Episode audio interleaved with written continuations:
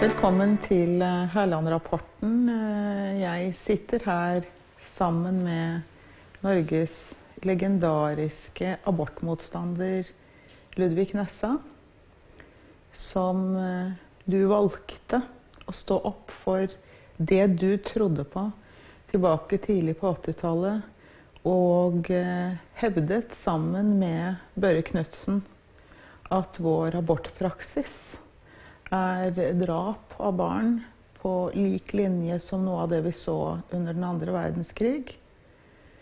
I eh, et første program har vi samtalt med deg der eh, jeg spurte deg hva som gjorde at du faktisk var villig til å stå opp for eh, disse tankene som du hadde også som prest, og som kristen prest. Der det å bevisst ta livet av noen er noe vi ikke skal gjøre, og som høyst bør problematiseres hvis det skjer i et samfunn. Vi har snakket i det programmet om utfordringene knyttet til institusjonaliseringen av samfunnet, og hvordan mennesket da henviser til staten og ikke lenger tar personlig ansvar.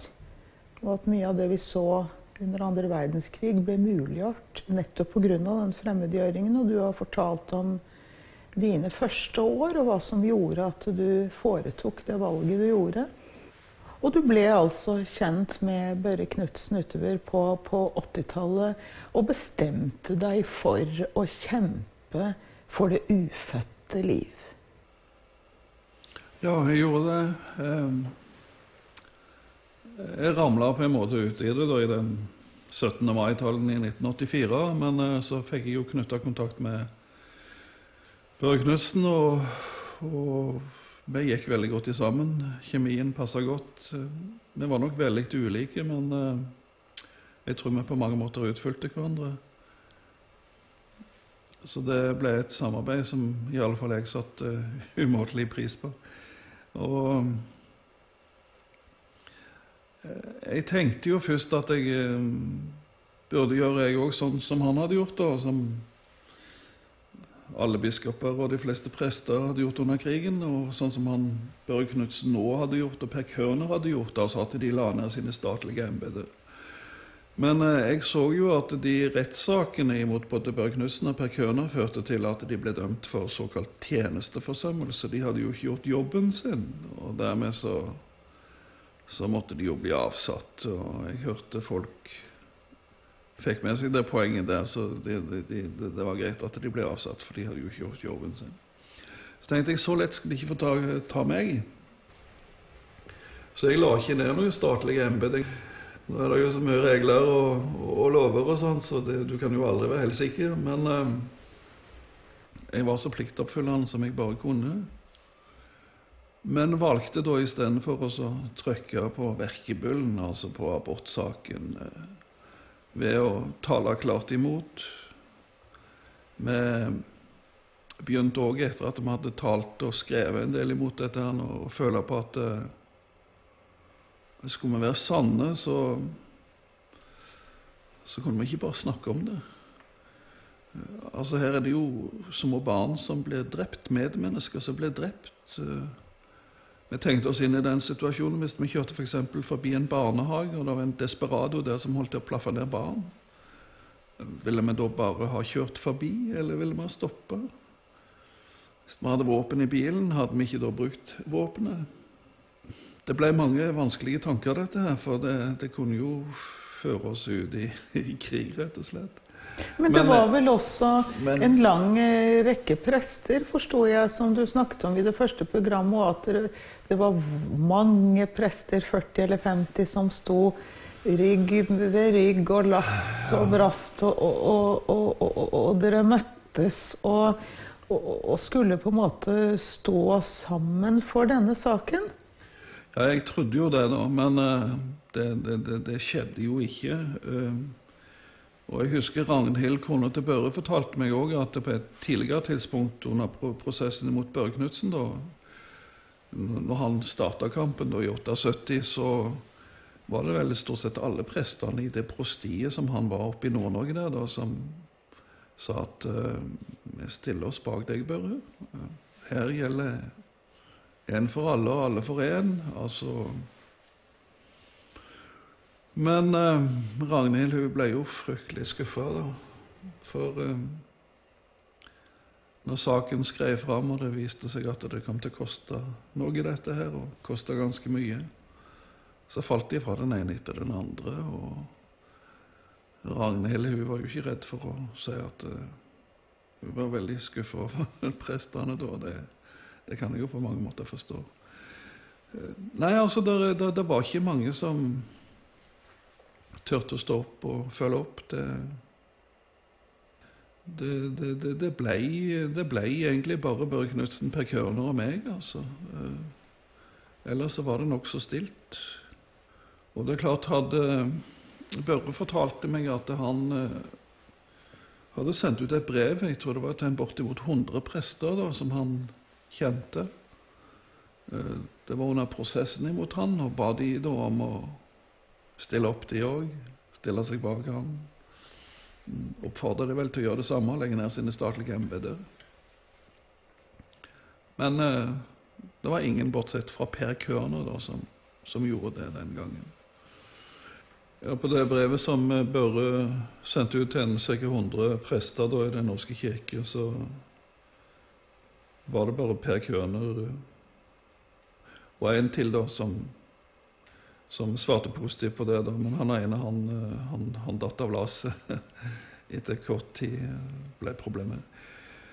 Så vi, vi, ble egentlig bare tre stykk. Men eh, hadde, hadde det vært eh, f.eks. 100 prester som hadde stilt seg opp skulder til skulder med Børre den gangen prosessen gikk imot han, så spørs det om myndighetene hadde turt å avsette altså, for de visste ikke hvordan, ville, hvordan folket ville reagere på det der.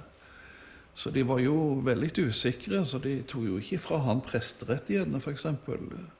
Det var nok for å myke det litt, for uh, de var nok redde for at uh, Ja, nei, de, de, de, kan jo ikke vite hvordan kristenfolket vil reagere. Men uh, det ble bare Børre og Per, da, så kom jeg litt seinere. Og de fikk ta én etter én. Og de ble jo modigere og modigere, og jeg mista òg presterettighetene da, av alle ting. så de kjørte røffere og røffere. Det er jo et uh, paradoks, akkurat uh, det der. For vi sier vi lever i veldig frie samfunn der um, alt er fritt.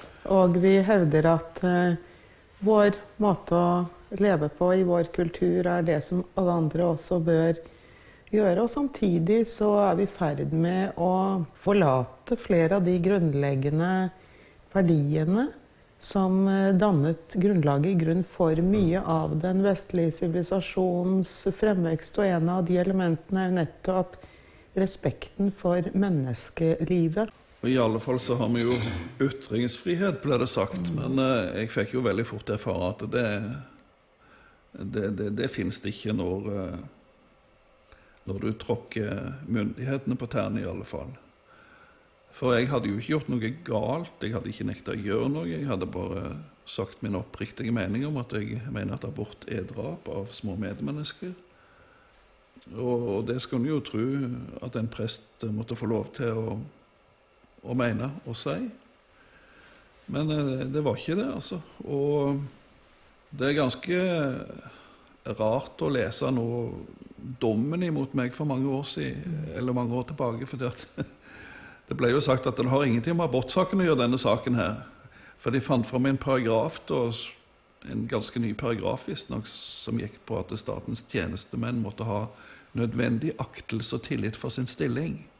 Så det var det det endte opp med, som de brukte imot meg. da. Uh, og det er jo som en strikk.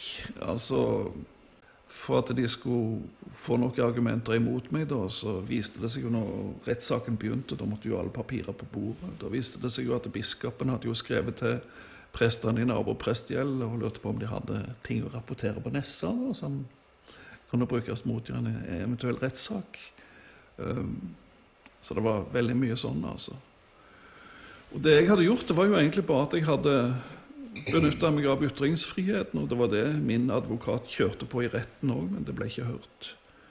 Eh, Og som prest så er det ikke bare det at du har Det er klart, Ytringsfriheten for en prest er jo for så vidt begrensa, fordi at en har forplikta seg til å holde seg til eh, skrift og bekjennelse, som det heter, altså til Bibelen og de bekjennelsesskriftene som gjelder for Den norske kirke. Eller den norske kirke. Men eh, du vet, jeg hadde jo ikke brutt noen ting der. Jeg holdt meg jo bare til det. Så jeg, jeg gjorde jo egentlig bare det som både staten og kirka hadde forplikta meg til ved min ordinasjon. Men når jeg da sa noe som ikke tålte dagens lys og pekte på det, så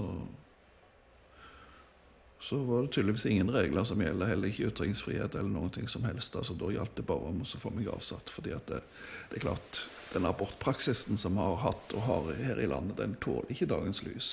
Men det er nettopp det som også er selvsagt også nå såpass mange år etter. Skjønt det er jo ikke så mange år etter, men altså paradokset som jo mange eh, adresserer i vår tid, er jo at vi lever jo nå da på høyden av det moderne, kan man si. Og eh, det er jo et paradoks at nettopp det totalitære element, altså mangelen på respekt for pluralitet, mangelen på respekt for flerfoldighet og flerfoldige meninger, eh, mangelen på respekt for ytringsfriheten, og ikke minst ser man på presteembedet. Altså, er det noen som burde forsvare ethvert livs rett til å leve, så er det jo nettopp presten som hevder seg å representere den kristne tro, hvilket har et hovedelement av forsvaret av liv. Og, og forsvaret for respekten for, for, for, menneskelivet, enten det da er fattige mennesker, det er kvinnemennesker, det er, det er mennesker med, med, med handikap, eller det er det ufødte liv, eller det er hvem det nå måtte være. Eh, og, og, og la oss ikke glemme dyrene, altså dyrevernforkjemperne f.eks. Eh, eh, de, de, de, bærer jo også med seg noe av dette, dette med, med, med forsvaret av de som ikke har stemmerett, eller har en stemme i offentligheten. Og at man da så effektivt struper ned prester eh, er jo, er jo, et klart totalitært eh, trekk. Ja, det er jo, det er jo helt innlysende altså at en ikke som prest skulle kunne benytte seg av iallfall den utenriksplikten som vi hadde. Og det var ingen som har påpekt at jeg har talt imot Skriften og bekjennelsen. De, de, gjorde ikke et forsøk der, for der visste de at de ikke ville komme noen vei. Men eh, det, det, det, viser seg da at når en eh, går makten inn på klinga og avslører ting der, altså, så, så er, det, er, det, ikke bønder, det er ikke nåde eller noen ting som helst. Men de som når, den, når vi fikk denne statskirkeordningen, så var tydeligvis de folka som lagde lover og regler den gang, ganske forstandige og vise. For de eh, la jo opp til en rettsbeskyttelse nettopp av presteskapet, sånn at de skulle kunne tale kongen midt imot. Ehm, for det at eh, om presten talte kongen midt imot, så skulle ikke han bare kunne sparke han. Skulle presten sparkes, så måtte det gå til rettssak. Og det var jo det jeg fikk erfare òg. At, eh, at, når de bestemte seg for å sparke meg, så var det ikke bare til å sparke meg. De måtte rett og slett gå om rettsvesenet. Og så er det en gang en lang lang eh, rettsprosess for å få dette til.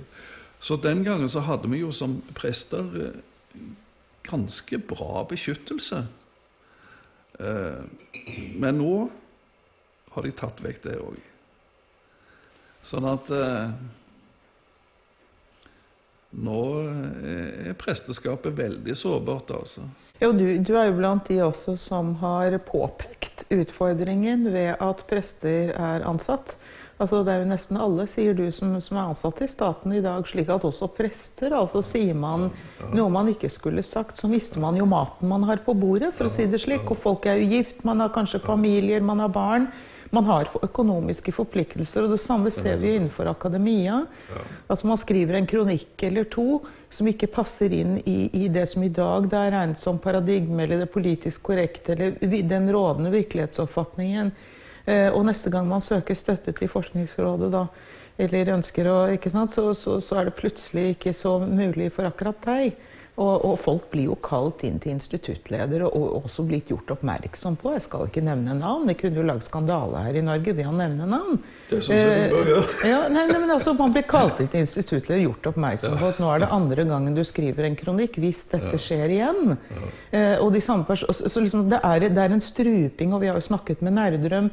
Og når du ser på f.eks. det politisk korrekte rådene eh, Diktator som også har vært innenfor kunsten. altså jeg mener dette, man, man kan i det minste være ærlig og si at vi lever overhodet ikke i et demokratisk samfunn.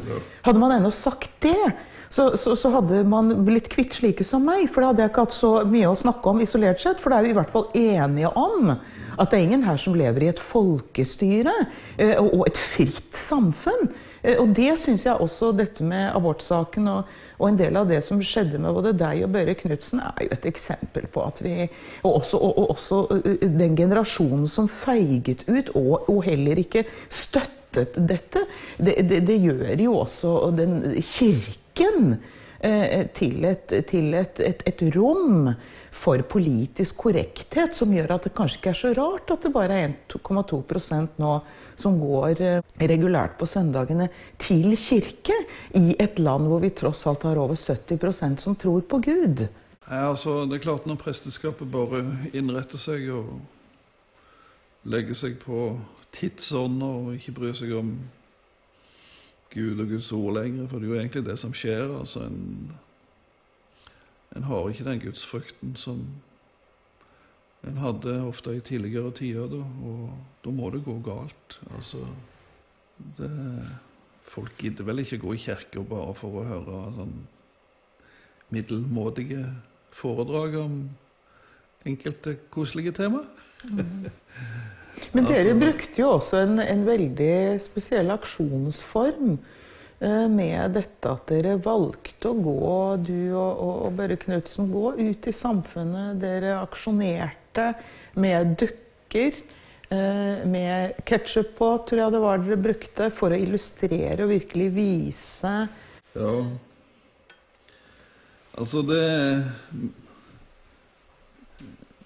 Det var vel egentlig jeg som begynte med disse dokkene, tror jeg. Og, og det var Når du møter veldig mye motstand på ditt standpunkt Jeg var jo sikker på at eh, et foster var et lite barn, et medmenneske, og at abort var drap. Men når du, når du, får alt og alle imot deg, altså, så, så, så, begynner en av og til å lure på er det noe jeg ikke har fått med meg. Har, har det klikka, eller hva, hva, er det for noe? Så da slo jeg opp i leksikon og leste litt, og prøvde å finne en modell da, som, sånn at jeg kunne få se hvordan et foster så ut. Og den til å begynne med så fikk vi bare tak i noen, sånne, noen dokker i en blomsterbutikk som de hengte på blomsterbuketter i forbindelse med barnedåp. Så vi brukte noen av de dokkene der. Men de hadde omtrent samme størrelsen, men de var ikke helt utforma som et foster. Da. Men senere så fikk vi jo disse her. Jeg hadde jo tidligere da som prest, før jeg eh, havna opp i denne abortsaken jeg skulle ha familiegudstjeneste, så hadde jeg jo merka at jeg, hadde jeg, et eller annet i hånda, et eller annet jeg kunne vise, så, så, så fenga jeg oppmerksomheten. Ellers var det ikke alltid like lett å fenge unger, folk i alle aldre, liksom bare med ord. Så en liten sånn ting i hånda, det, det, det, det gjorde seg. Da, da, da, fikk du oppmerksomhet. Så det var vel litt det der med å få litt oppmerksomhet for å når de sa at det, det var bare en celleklump, en slimklump, en del av morens kropp altså, Når du tok fram en sånn liten dokke da, så Det går ikke an å argumentere imot det. altså. Alle ser det jo. Men eh, da ble det sagt at det, det var så fryktelig fordi at eh, det var så fryktelig for barn. Men da sa jeg det at eh, de barna som jeg har vist disse dokkene til, de syns er en nydelig dokke. 'Å, så nydelig dokke', sier de, og så vil de leke med dem. Sånn at uh, ungene reagerer jo ikke på det. Men uh, det er jo voksne som reagerer. Og grunnen til det er jo det at uh, Har en vært gjennom en abort, f.eks.? En visste kanskje ikke helt hva en gjorde den gangen. En ble pressa til det, eller alt var svart. Et eller annet en gjorde det, men etterpå så går det iallfall veldig ofte opp for de som har vært gjennom det, at det, dette var en tragedie.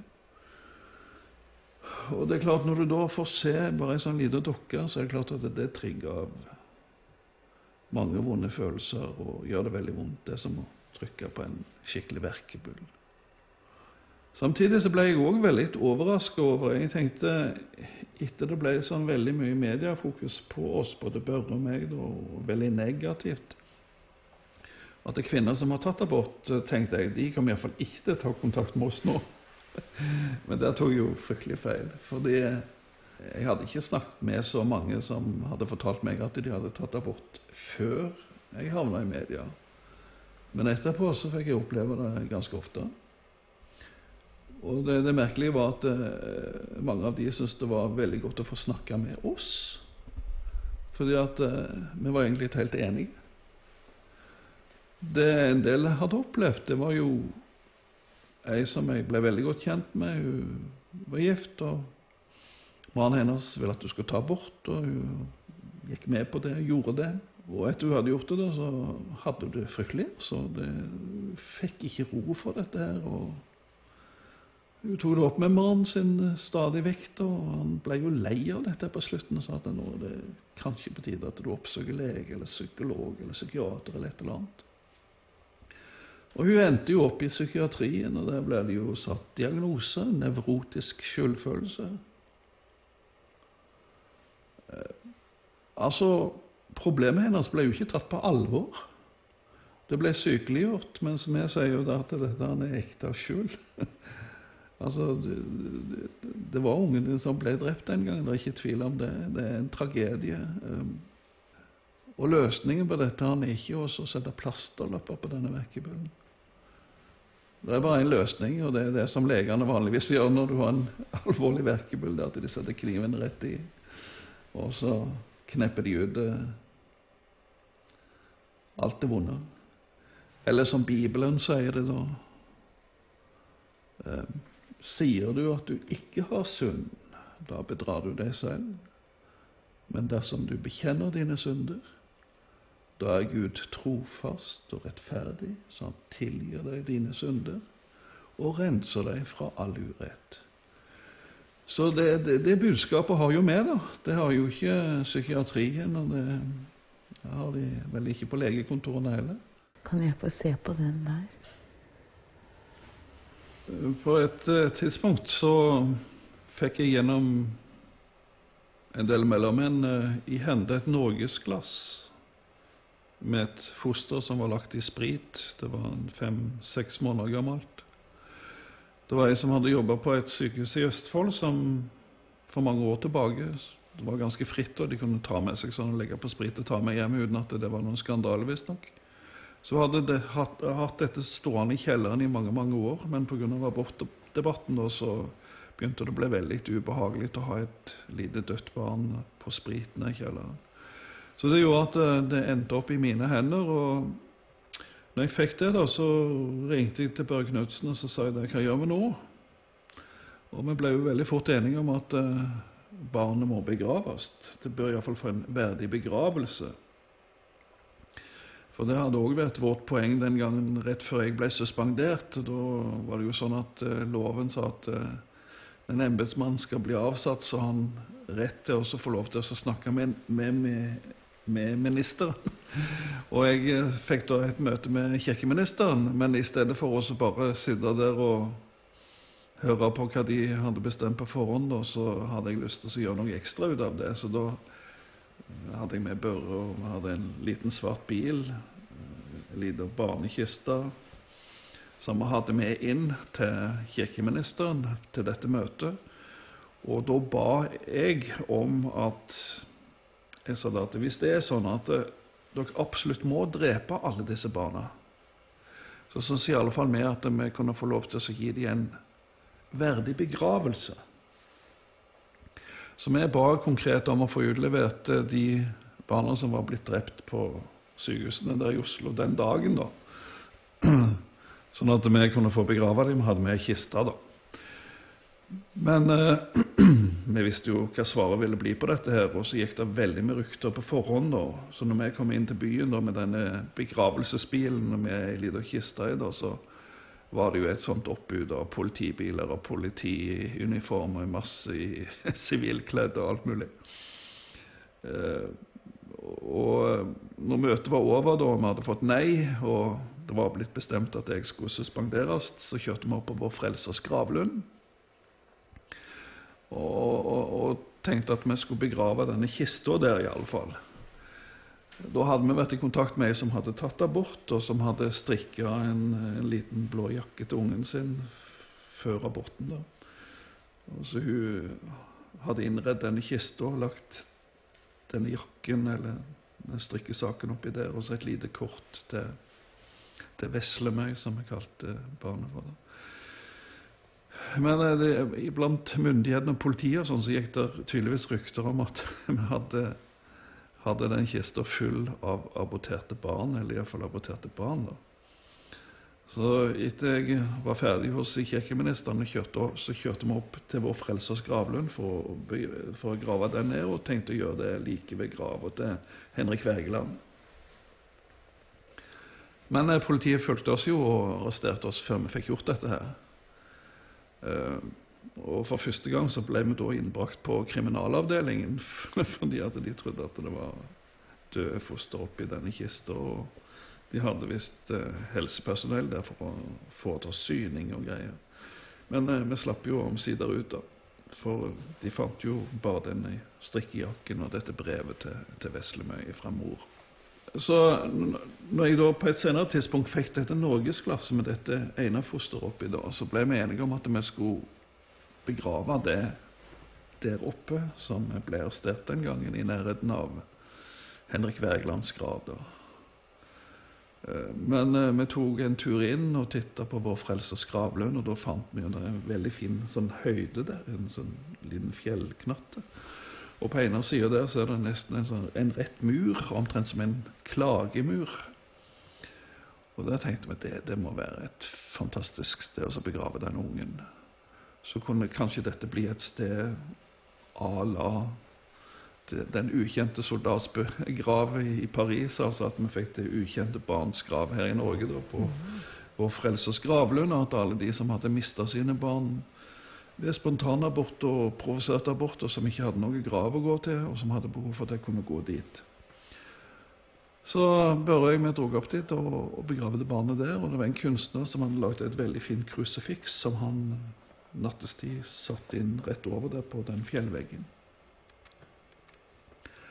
Men eh, så kom, fikk myndighetene vite dette, og det, det, er nesten helt utrolig, altså. Men eh, da satte de inn store ressurser på å fjerne det fosteret. De gravde det opp igjen og fjerna det, og hvor de har gjort av det, det, det vet ikke vi. Og, og, dette krusifikset som sto der fint, helt skikkelig gjort Det, det, det var ingenting å utsette på det. Det var en kunstner som hadde gjort det. De òg røska det vekk.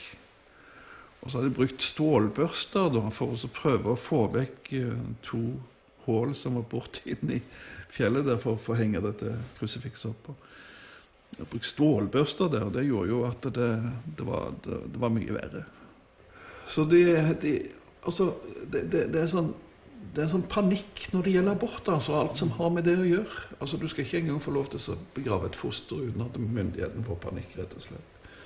Uh, og, men hvordan vil du men, se på, på, på, på, fremtiden vår? Altså, jeg tenker på Vi lever i en kultur hvor um, denne type praksis er så utbredt at vi jo nettopp også ser at Europa avfolkes. I Italia er det 1,4 eh, reproduksjonsrate, 1,2 i ulike andre europeiske land. Altså vi, vi, vi klarer jo ikke å reprodusere oss selv, og sier det ikke da seg selv at dette er eh, også definisjonen på en kulturs avslutning, når man ikke lenger av flere årsaker enn selvsagt bare abort, men, men vi, vi, vi, Vi vil ikke ha vårt eget avkom. Hvordan skal vår kultur kunne fortsette? Hvordan ser du på Europas fremtid? Jeg tror ikke det kan være noen stor tvil om at eh, at oppskrifter på selvutslettelse, det er abort og homoseksualitet. Altså abort, Ved abort så dreper vi vårt eget avkom. Og det er klart, Da må det jo før eller senere gå galt. Og homoseksualitet i alle dens avskygninger er jo 100% ufruktbart. Sånn at eh, abort og homoseksualitet er så langt jeg kan se oppskrifter på selvutslettelse. Og i så måte så ser jeg veldig mørkt på det, både for vårt eget land og for eh, hele den gamle kristne Vesten, eh, Europa med, da. Eh, jeg var veldig optimistisk til å begynne med. Og jeg trodde at det skulle gå an å overbevise folk om at et foster det er ikke bare en celleklump eller slimklump, men det er rett og slett et lite barn. Jeg tenkte det skulle være veldig lett, men det viser seg det at det er antageligvis mye lettere å forføre og lure folk flest enn det er å få opplyst de om at de er blitt forført. Så mitt syn er vel egentlig sorg. Og vi har nå i mange år gått i et sørgetog fra Stortinget den 13. juni, når denne abortloven ble vedtatt i Norge. Gått i flere tiår nå i sørgetog hvert eneste år fra Stortinget, opp Akersgata, forbi Høyesterett, eh, regjeringsbygget, opp til Vår Frelsers gravlund, til der vi begravde dette fosteret som vi fikk på et norgesglass. Og, og der legger vi på roser og har en liten markering. Så, så for meg er det, er det, egentlig sorg, og det, det, for meg ser det ganske håpløst ut. Fordi at det, vi har sagd av den greina vi sjøl sitter på, og er antageligvis i fritt fall ned i muslimenes lommer, og der tror jeg ingen av oss kommer til å trives noe særlig godt. Men det som gir meg fortsatt håp, det er den trua jeg har. Jeg tror at det er en som har all makt i himmel og på jord, som har sagt han skal komme igjen. Så jeg håper at fredsfyrsten snart kommer og setter alt i rette skikk. Tusen takk, Ludvig Nessa, for at du tok deg tid til å komme hit til Hærland-rapporten og fortelle oss om ditt liv, din overbevisning og din kamp mot abort, og som en varsler i det norske landskapet og varslere er noe vi trenger mer av, mer enn noen gang. Takk skal du ha. Takk for at jeg fikk komme. Det satte jeg veldig stor pris på.